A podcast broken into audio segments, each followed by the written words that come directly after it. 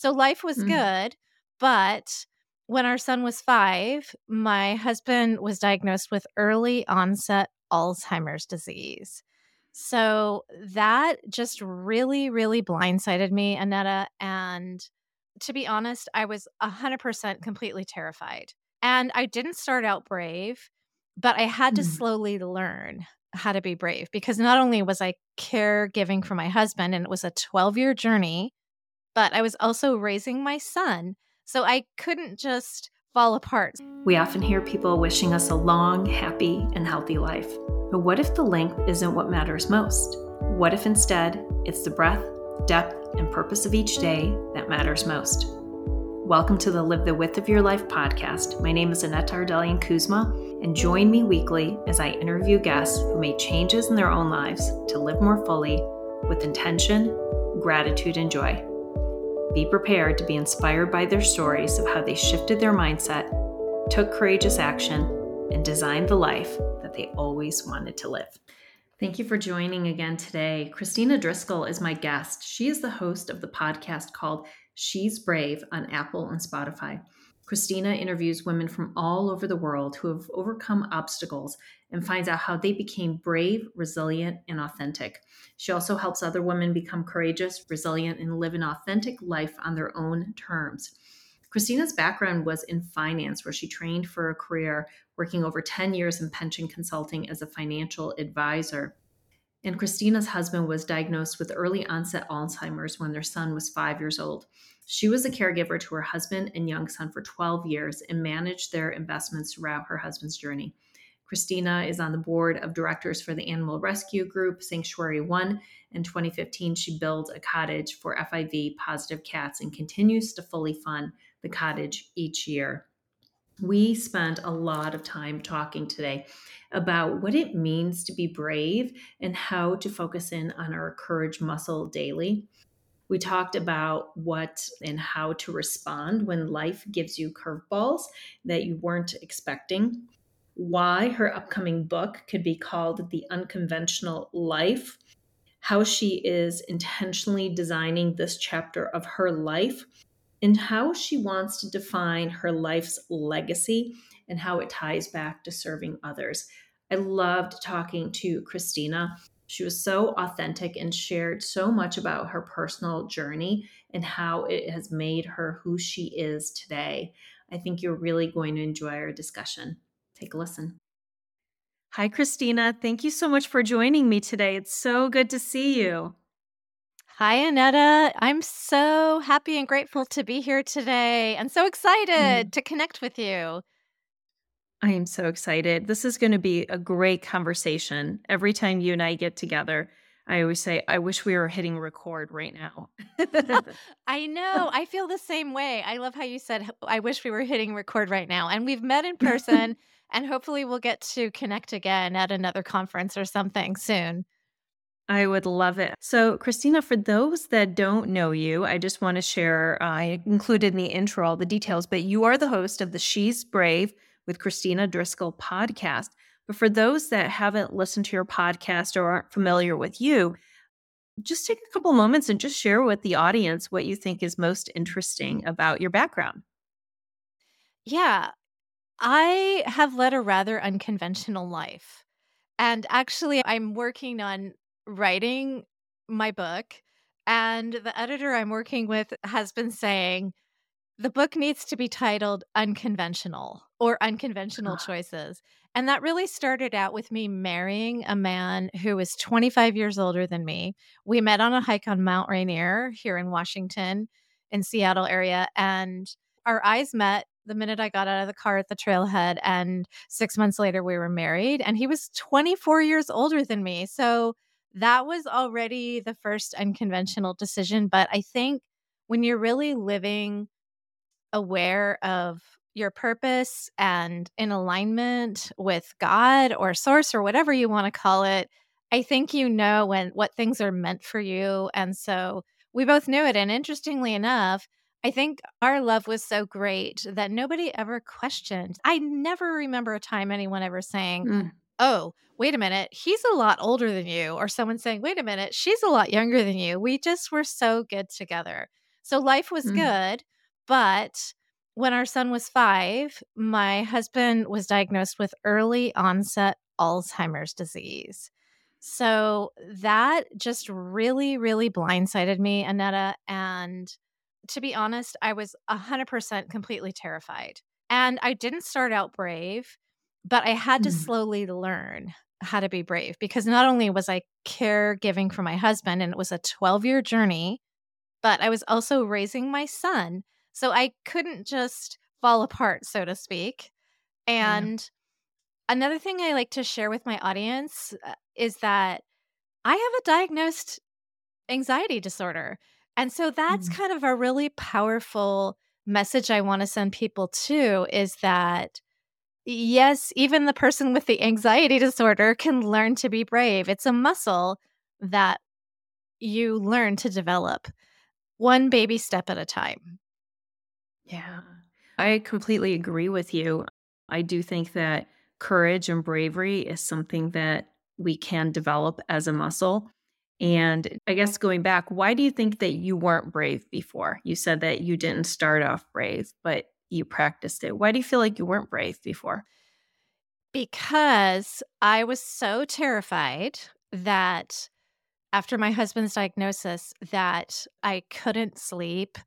I wasn't eating and I just wasn't functioning very well. And when you're not sleeping, you're not thinking very clearly either. So all I knew was I think I'd better go to the emergency room, which I also like to share with people. It's totally okay. It's actually really brave to ask for help. And so I went to the ER. I had a friend whose husband was an ER doctor, and I was like, I hope he's not there. Of course, he was there. He saw me. He wasn't able to Yeah. treat me because I'm a friend of his, but I was super embarrassed. But he came in at one point and just kind of put his hand on my shoulder and said, I'm so glad you're here because you have a five year old child and you have Yeah. a lot on your plate. This is a big diagnosis. And if you need a little help, that's totally fine.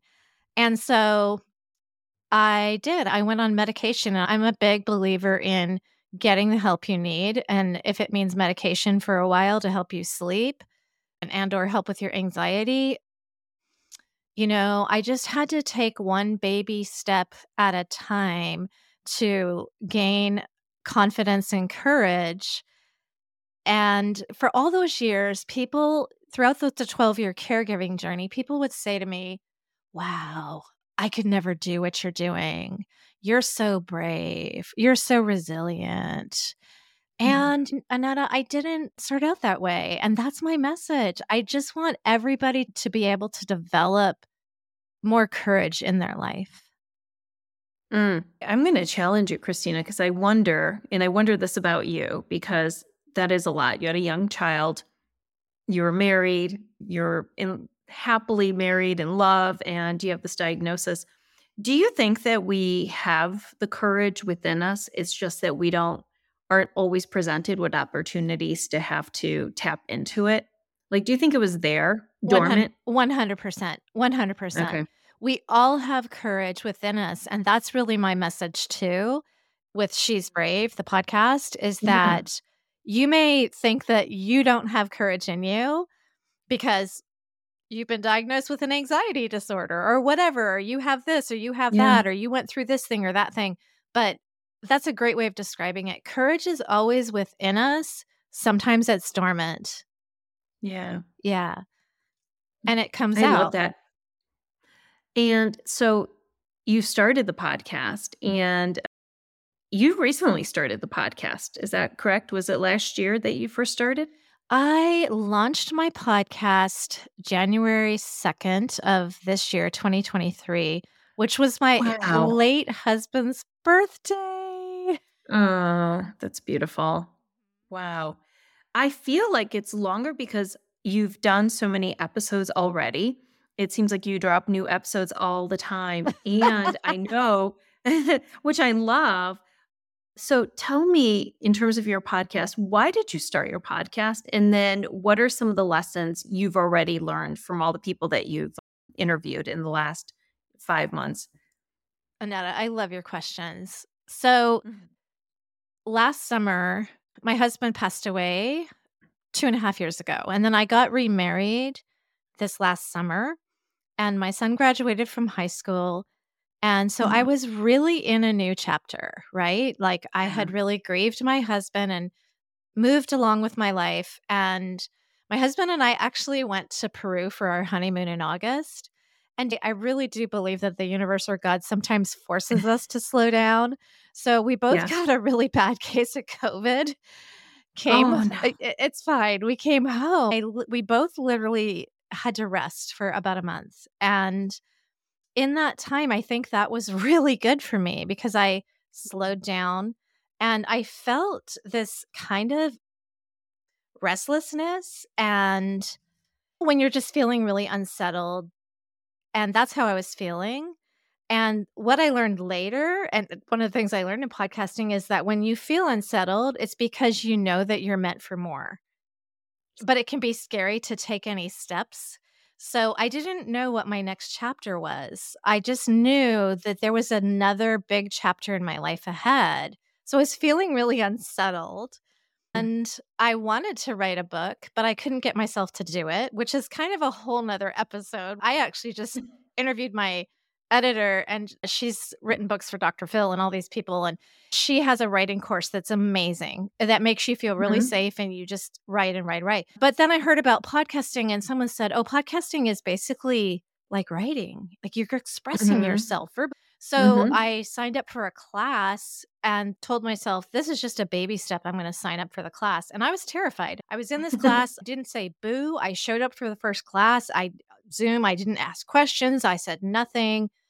But then somebody got on. It was around mid-September. Somebody went on on in our private Facebook group live and she was like, "I'm terrified, but I'm showing up today." And I was so impressed with her that I reached out to her. She actually lives in England. And I said, Can we practice like interviewing each other? So, what I discovered along the whole journey was some of the things. uh, If you had told me the day that I signed up for the podcast class that I would be recording over 30 interviews by mid May, I've climbed to the top 2.5% globally. Like, I, I know. I wouldn't have believed it. But I think for me, I can just speak from my experience. I always have to do things one step at a time and not Mhm. worry about the big vision way ahead of me because I think we can really get caught living in the future or the past, but we really have to live in the present, which always for me was like, well, what's my next little brave step that I can take? And Yeah. once you practice an interview or once you record a trailer, I literally took the class where we had to record our trailer on the spot. If they were like, Yeah. we're on a Zoom call. Okay, guys, I want you to pick up your phone and do it now. and that's the kind of thing that I need. I think sometimes yeah. by taking action, it actually gives us more courage. It's a muscle and it just keeps growing and getting bigger. I completely agree. And I always say small, imperfect action every day is better than oh. a whole day's worth of thinking. And then the other thing I was going to ask you, it's interesting to me because you had an opportunity to be very courageous for a very long period of time for your family and what you needed to do to survive and take care of your son and your husband. And isn't it interesting that then somehow a small thing like recording a trailer for a podcast, which when you think of the magnitude of what you went through and really all of us, what we go through in life, when it's something so small where we feel maybe that someone could judge us or we feel a little exposed or vulnerable, that could require a lot of courage too. But intellectually, we just would say, well, this is not quite as extreme as the other things that you've gone through. But did you find that there was like a fear of judging, or was it a fear of just the unknowing because you've never done the podcast before? Like, could you pinpoint what specifically made you feel most uncomfortable before you, you know, Yeah, I, I? I think that with podcasting, it's somewhat public, right? You're recording your trailer. Okay, you're eh, doing it alone, but potentially they want you to share it with other people to have them give feedback. So there's a lot of fear of judgment and podcasting is a public thing so you can make some very public mistakes. And so it's a whole different kind of courage, really. Than yeah. the courage that I lived for 12 years of caregiving. It's a different kind of fear. Yeah. And so tell me, you've interviewed over 30 people, like oh, you've had over um, 30 over episodes. 70 actually. over 70? Okay. So over 70, which is amazing. Tell me what you have learned about yourself and just in general from other stories around courage or maybe just life in general. Yeah, I think one of my favorite parts of this whole journey has been how terrified I was, obviously, to practice to reach out to this gal and do a practice interview. And once we did that, it's just so funny how you just do it and then it's not so daunting. And so then I started reaching out to several other people and I could tell that everybody was terrified. Like people would kind of come mm-hmm. up with excuses. So I would kind of trick people. I can't believe I'm confessing this, but I would say to people in my class, "Oh, let's just practice." And then mm-hmm. we'd jump on Zoom and then I'd say, "Well, let's just hit record. What the heck? Like let's just do it." and some of those episodes actually i mean some of those recordings actually became episodes and what was wow. cool was that some of those people had never well christina flores is a great example because she just aired a couple weeks ago that was a practice interview like back Amazing. many months ago. Now, did have to edit it quite a lot, but who cares? Like you edit it, you do stuff. And then what was cool was I saw a lot of these people really blossom because they got mm. over that hump of being afraid of practicing an interview. And then I'd be like, oh, look, it's done. And look, we can actually publish this. Like, and they'd be all excited. And then they'd reach out to somebody. Mm.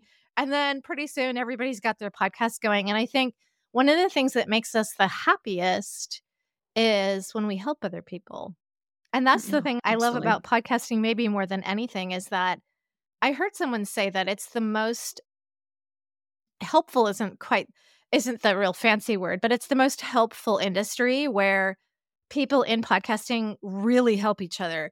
And they do it because everybody benefits. Every time you that's reach right. out to somebody to have them on your podcast or they reach out to you, you're both helping each other and i love that about this culture is that it's just yeah. all about us all helping each other I find that too. And I have found people to be very generous within the podcast space and being coming on my show and me coming on their show. It's just wonderful to be able to share stories and create this beautiful sort of intimate container for these real life conversations to happen which are not scripted. All the best ones are not scripted and yeah. just allow room for magic to come in.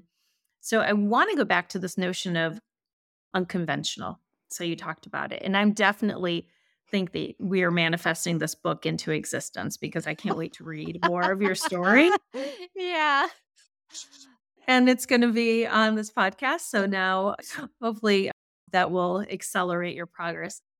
So tell me, you also have a background in finance. So before you started doing the podcast and before, you know, other things happened in your life, tell me why you chose finance and how did you find your way out of the finance oh, world? I'm loving these questions.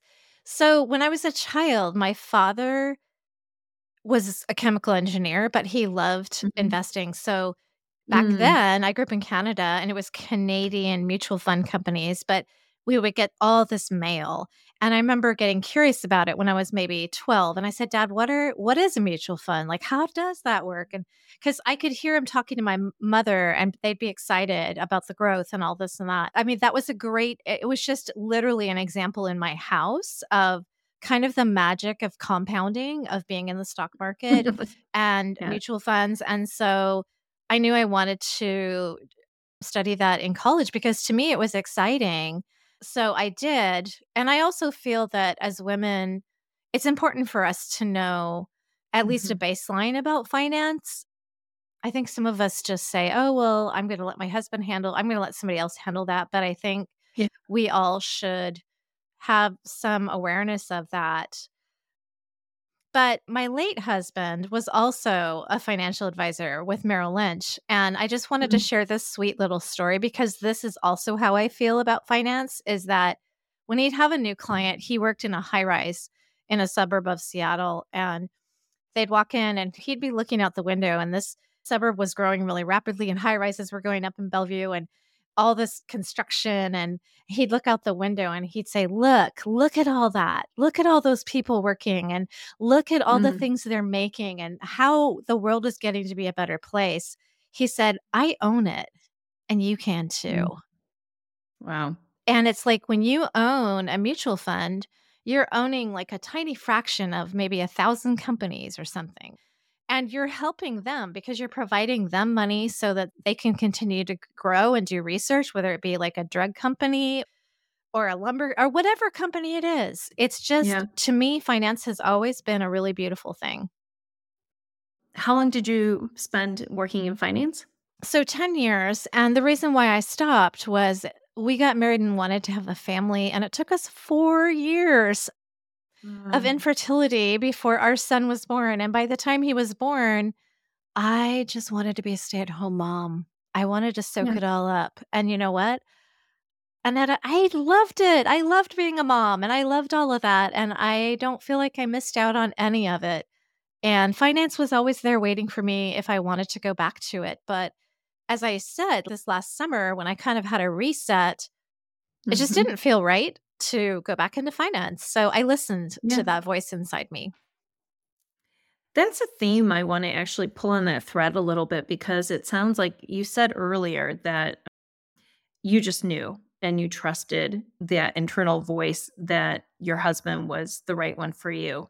And now it sounds like you went internally again to sort of say, what feels right in this moment? What do I choose to do next? And I see so many people struggle with that. So, where does that certainty and that inner knowing come from from you? Great question. For me, it was developed. And that's a part of the backstory I think that people don't hear a lot is that I had actually had a very brief marriage, my college sweetheart, and we got married. He was very controlling. And so it was a very short marriage because I was so unhappy. And that was my first experience with therapy because I really wanted to know why did I pick this person who was not a good match for me? And so that led me down a journey of because I didn't want to make that mistake again, you know, and people sometimes get stuck in a pattern. So I wanted to make a good choice in getting married again, which I did. My marriage to Bill was, we were soulmates, really. So it got me on a self development path, is really what happened. And I started reading a lot of books whether it be psychology, like I devoured anything and everything, even when I was working in finance, but like that was really my hobby.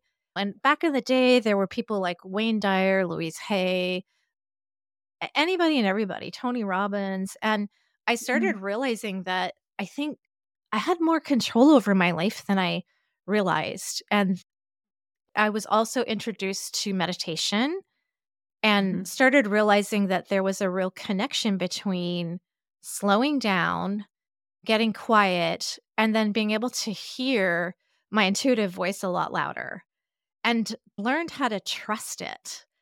And yeah. so that was just setting me up to meet my husband, Bill, who has since passed away. But I had this deep intuitive feeling. And I have literally said to people, Annetta, had I not done all of that work, that personal work on myself, I don't think that we would have connected because he was a person who was so kind and so generous and so he had done the work as well. And so I think that had I not done it, we wouldn't have resonated and clicked and known and yeah. been together. So I think it all starts with you have to just be willing.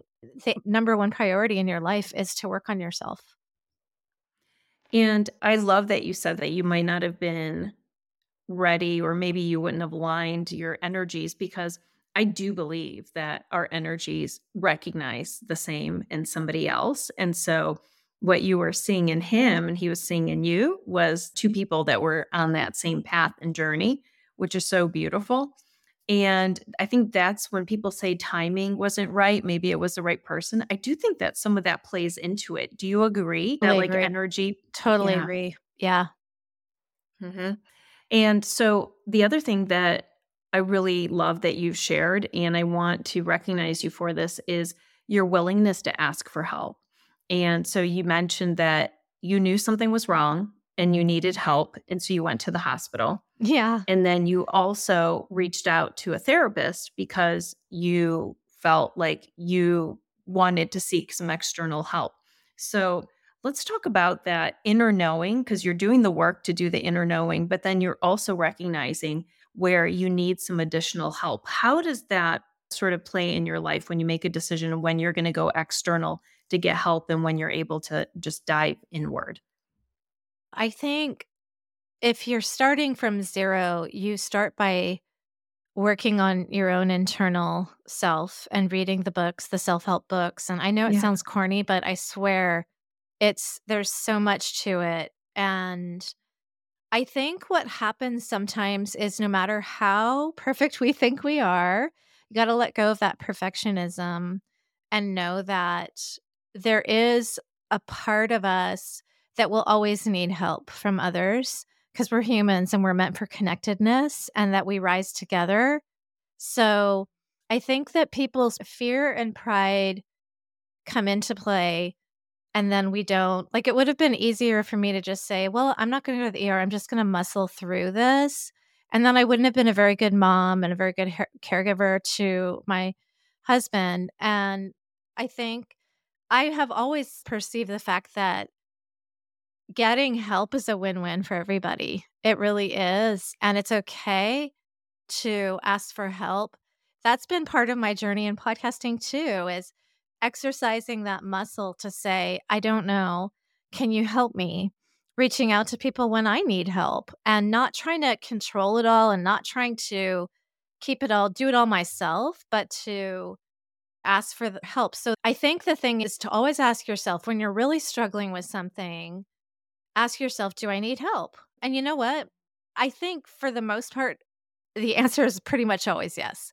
And you're just scared and you're fearful of what is everybody going to think of me? And really, that doesn't matter. You know, what somebody else Yeah. thinks of me is none of my business. And in my case, maybe it was a bit of a stumble and an accident that all I knew was I needed help because I wanted to be a better mom. Like, do whatever it takes to be a better mom, to be a better caregiver. And in that case, at that time, it meant I need help right now. and I'm going to overcome my pride and I'm just going to ask for help because I want to do it for my husband and my son. That's really what it was more than anything. That's so true. And sometimes life things happen that we don't expect and we most definitely would never wish for, but there are some blessings that come out of it. What would you say are some of the biggest life lessons that you've learned just from all the things that you've experienced in life? And how has it shaped you positively? Well, for one thing, we're stronger than we think we are, for sure. Yeah. Asking for help will definitely get us to where we need to go. Persistence is definitely worth it. There's so many people that you hear of where Ed Sheeran, he wrote hundreds of songs before he became popular. So those early songs were not that good. And you Mhm. could say that for everything. Like my early podcasts, my practice interviews, most of them weren't that good. That's okay. It's better to Yeah. be imperfect and just kind of keep going. So I'm really over being a perfectionist. I kind of just say, let's just do it and let's have fun Mhm. in the process. I did also learn in my journey with my husband, I stumbled on Oprah's book club with Eckhart Tolle, A New Earth, Coming into Your Life mm-hmm. Purpose. And it was online, and every week you would read one chapter and then they would discuss it. I didn't understand Eckhart at all. I didn't. But after doing the book club with Oprah, and you could Yeah. ask questions and all this, I really understood the power of now and living in the present, not in the past, not in the future. That was a very, very important lesson that I learned throughout the journey is even when things are tough, there's things to be grateful for. Always have your gratitude. I I have a morning gratitude practice now, and I just I never miss it. Even if it's only one thing, even if it's only just writing down gratitudes, but like I do gratitude, I do meditation, I do a little bit of stretching, yoga. And sometimes maybe only one of those things gets done. It's not like it's every day. Yeah. And I even learned that about writing that write seven minutes a day. And some days it's going to be crap, and that's fine. So it's not like you sit down and you write a novel and it's just this fantastic big symphony of a masterpiece. Basically, probably only 20% of what you write is actually going to make it in the book. So you could say that about podcasting. Just barrel in there, jump in there, interview people. My attitude is always, hey, this podcast interview might turn out great or it might not. What's the worst thing that happens? It doesn't get aired. That's okay. It's not the end of the world. Yeah, I love that perspective because so often we negotiate with ourselves or we stop ourselves because we go into the what ifs that are negative. But what if it's amazing? What if it's better than you ever imagined? Like, why wait? Take you your just chance give, on that. Give, your, give yourself permission to make mistakes I think that's why the podcast has done so well. I've given myself permission to be really crappy. When I started, I had the lowest internet speed you could possibly have because I live in the mm-hmm. country and I couldn't even buy high speed internet. I got on the wait list for Starlink. That was last September. I just got Starlink, just got it a few days ago. Wow. So in between, I've been dealing with literally huddling up in my bonus room, which is kind of my son's room, and having like a T Mobile tower and muddling around and having some really low quality sound interviews. But you know what? I didn't let it stop me. I don't care. If people listen to the podcast, they say, wow, that's really low quality. It was the best I could do it at the time. And that's how it is. And that's okay. So take it or leave it. It's just, I'm having fun. I love what I'm doing. The happiest people on the planet are people who just want to help other people. And that's all I'm trying yeah. to do is get my message out that you are capable of so much more than you even realize. And when you take that first brave step, you'll be like, I just did that. And then it'll yeah. lead to another little teeny step. And that one will lead to the next one.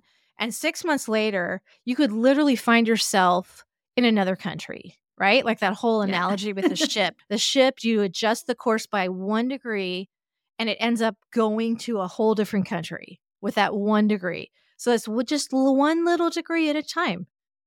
Yeah. Oh, it's so true. James Clear says that in Atomic Habits if we just aim to be 1% better every day through the compound effect, like you mentioned in finance, over the course of the year, you'll be in a different place, a considerably different place at the end of the year. But it's just choosing to take that tiny little step every single day and consistency too, right? Is helpful. Yeah, I have been remarkably consistent. And I think that part of the key was a mindset shift. I can't hammer this home enough, but okay, so I'm going to sit down and I'm going to write for seven minutes every day. I'm going to sit down and I'm going to schedule an interview or have an interview every day. I have no attachment to the outcome. It could be good, it could be bad. Mm. I'm still doing mm. it. Does that make sense yeah. to you? Yes. I love, well, of course, non attachment is huge. And I think when we are not attached to it, we are much more present because it's not about the outcome. So then that whole sense of judgment and calculation, it just doesn't exist. So then when you're present, it's just such a more authentic conversation. And I think that maybe that's one of the things that's resonating with people is because it does feel very authentic and genuine. Yeah. And just to think about there's a link between unattachment and consistency.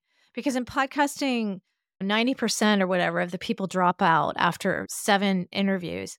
And a lot of that has to do with they have a huge problem being consistent why do they have trouble being consistent? I think there's a perfectionist tendency. There's a lot of attachment on, oh, I'm doing an interview. It better be perfect. Or I'm writing the book. I'm writing a page today. It better be perfect. Yeah. Well, guess what? It might actually end up in the garbage, but at least it was consistent. So you're doing yeah. it every day. And so if you don't have any attachment to how things come out, you're so consistent. I'm so consistent. I'm 100% mm hmm consistent because I don't yeah. care. It might be a bad day. It's okay. Right. Yeah. And so is it true that you don't care or is there another way to say that? Like I know that sounds a little blasé. I don't care. No, I just want to clarify because I think you do care. I don't want to put words in your mouth. Like I think you care that people are helped because you talked about you're doing this because you're helping people. But it sounds like the non-attachment is maybe tied to whether everything is perfect, which yeah, is. yeah, yeah. So instead of saying I don't care, what I say is so. For example, even our interview today, if I were feeling a little nervous, I would say, okay, what's the worst thing that could happen? Anetta might decide not to air it because it's just not that high quality material. And I'm okay with that. I'm at peace with that. That's not everything that I do is going to be perfect. And so yeah, it's not that I don't care. I think I live with the knowledge that I am imperfect, that some days all the things that I do are not ever going to see the light of day. They're not going to be aired. That an interview th- that I did yesterday might not get aired because I didn't have a good day. I'm a human. So some days, not every interview, not everything that I write every day is and really, Michelle Bender, who is this editor who is on my podcast uh, later in May, she really taught me that. Like, hey, most of what you write is it's not going to end up in the book, but it's okay. You just you do your work and you pick out the best pieces that then become your masterpieces. And so then you're a lot more relaxed. You're not attached to whether it's high or low quality. So today it's your choice, right? Like, I'm here to try to give my love and my wisdom or whatever I have. I'm very imperfect. That's really my biggest message. I'm a flawed, hot mess. But hey, I'm here. I'm showing up every day. And I want you to, I want every one of your listeners out there today to be listening to me and saying, I can do this too. I'm going to take a baby step. I'm going to sign up for a class for something I want to do, or I'm going to go walk for 10 minutes because I'm trying to get a, an exercise routine. Why do we always start out saying, okay, I'm going to go to the gym and work out hard for an hour? Why don't you just start with 10 minutes walking around the yeah. block? That's how I do everything in life now. I just ease into it. I just do a mm-hmm. little bit and see how it goes. well, and I think that's why you are doing such great work and you're doing so many things. And so I want to ask you about this idea of legacy. And because I know that you've entered a new chapter and you launched your podcast and you are a very creative person and you've talked about service and helping others. So, do you think about your life as like leaving a legacy? Like, is that something that resonates with you? I don't know how I figured this out, but I'm not a super wealthy person, but money doesn't matter to me. I live in a regular sized house. I love to travel, so I do make that a high priority. But I have learned that things, possessions, cars, houses, jewelry, all that stuff is, it doesn't make you happy. They've done the studies where they literally ask people, okay, go ahead. What do you really want? I want a Lamborghini. What do you want? $100,000. Okay. So then they give it to them and they come back a month later and their happiness level hasn't, it went up temporarily and now it's back down to normal. Then they go to a yeah. second group and they say, oh, well, I want you to just serve other people for a whole month. Pick a service organization. They come back a month later, their happiness level has rise has risen. So obviously, happiness is not from things that we acquire. It's about serving. And so I have always had a huge passion for animals. I know not everybody loves animals, not everybody gets it, but in 2014, I decided to partner with a farm rescue called Sanctuary One. And if you go to their website, they're in Southern Oregon near Jacksonville, and you dig deep on the articles, you'll see that I built a cat cottage for FIV positive cats. Now, there's a whole story behind it, which we're not going to get into today as to how I got interested in FIV cats, other than I had kind of rescued an FIV cat and I couldn't keep it because my cats are not FIV positive and all the shelters were saying no, they were going to put the cat down. And my vet said, this cat can live a, a long, healthy life if it doesn't need to be around other cats. So I saw a need to build a, a refuge, a shelter for FIV cats. I did it. The Western Regional A director of the Humane Society in America came to the, the ribbon cutting ceremony on this little tiny farm.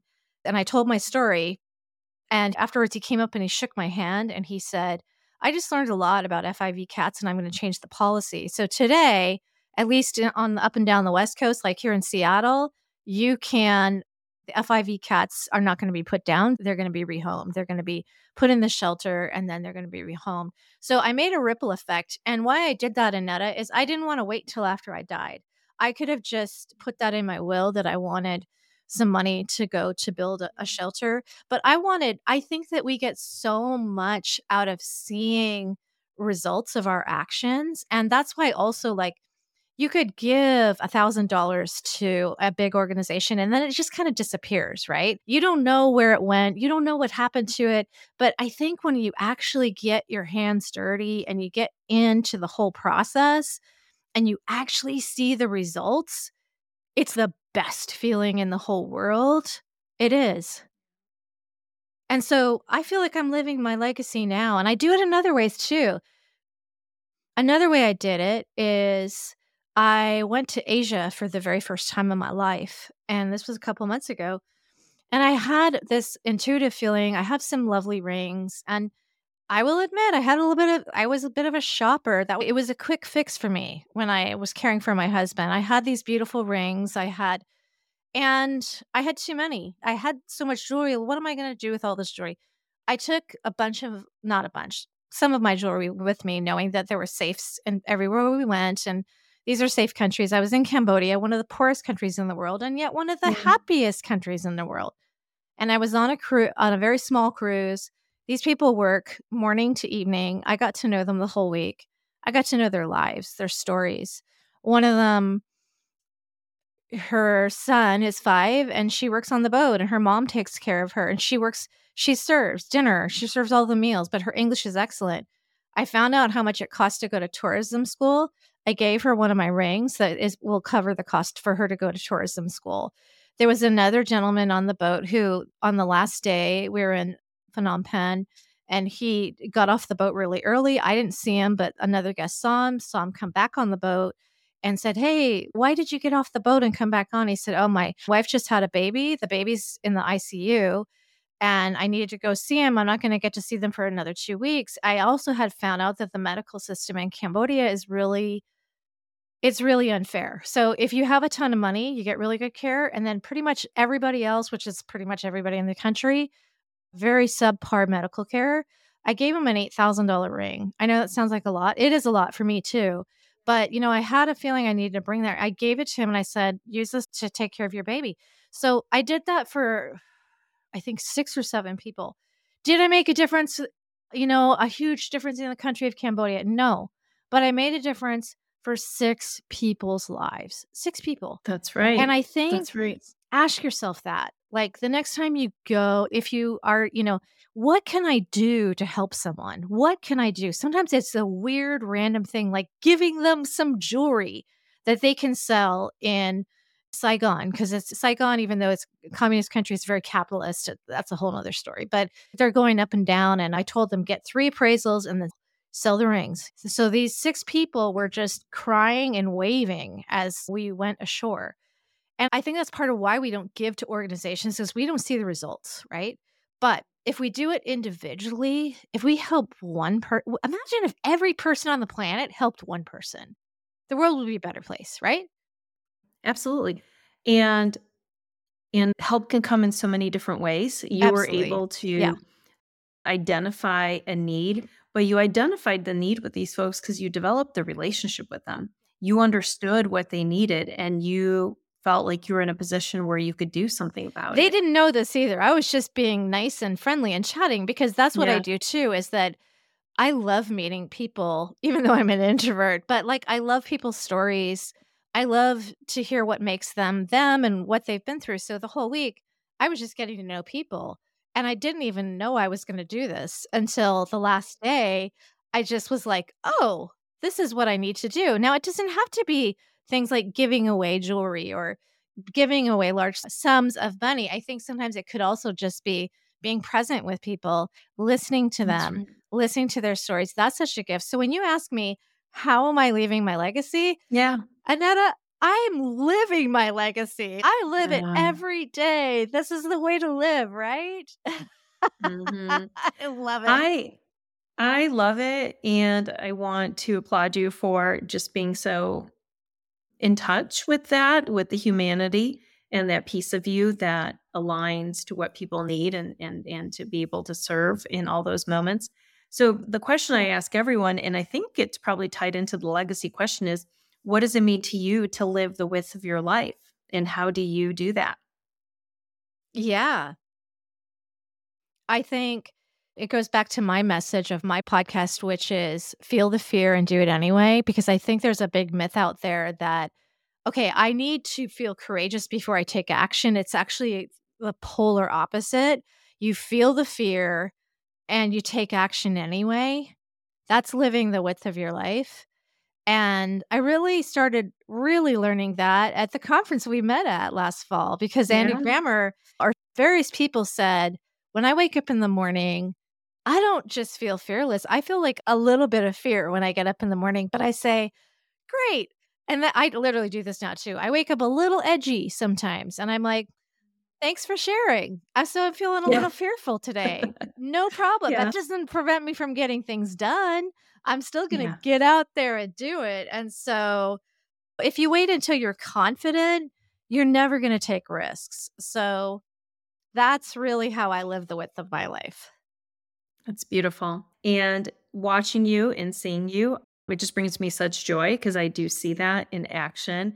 And so, how can this audience best support you and where can we find you? Yeah. So, probably I would love it if you listen to my podcast. So, I'm on Apple, Spotify, iHeartRadio, and I think pretty much anywhere you look, you can find my podcast. And it's She's Brave with Kristina Driscoll. And then I also have a Facebook group. If you just look up She's Brave podcast, I have a, a, group. I haven't done much with it yet, but this is me too. I barrel forward. Haven't done anything with the group yet, but that's in the works. Some classes and some interactions and things. And I'm also newly on Instagram at She's Brave Podcast. Wonderful. I will include all of the details in the show notes. And I just want to recognize you and just applaud you for all the great work that you're doing. I want to congratulate you on the success of the podcast. I mean, top two and a half percent global podcast. And you just launched in January. It is possible. And just thank you for your time today. It was just such a pleasure to have you on. Thank you so much, Anita. Yes, you're welcome. Have an amazing day. You too.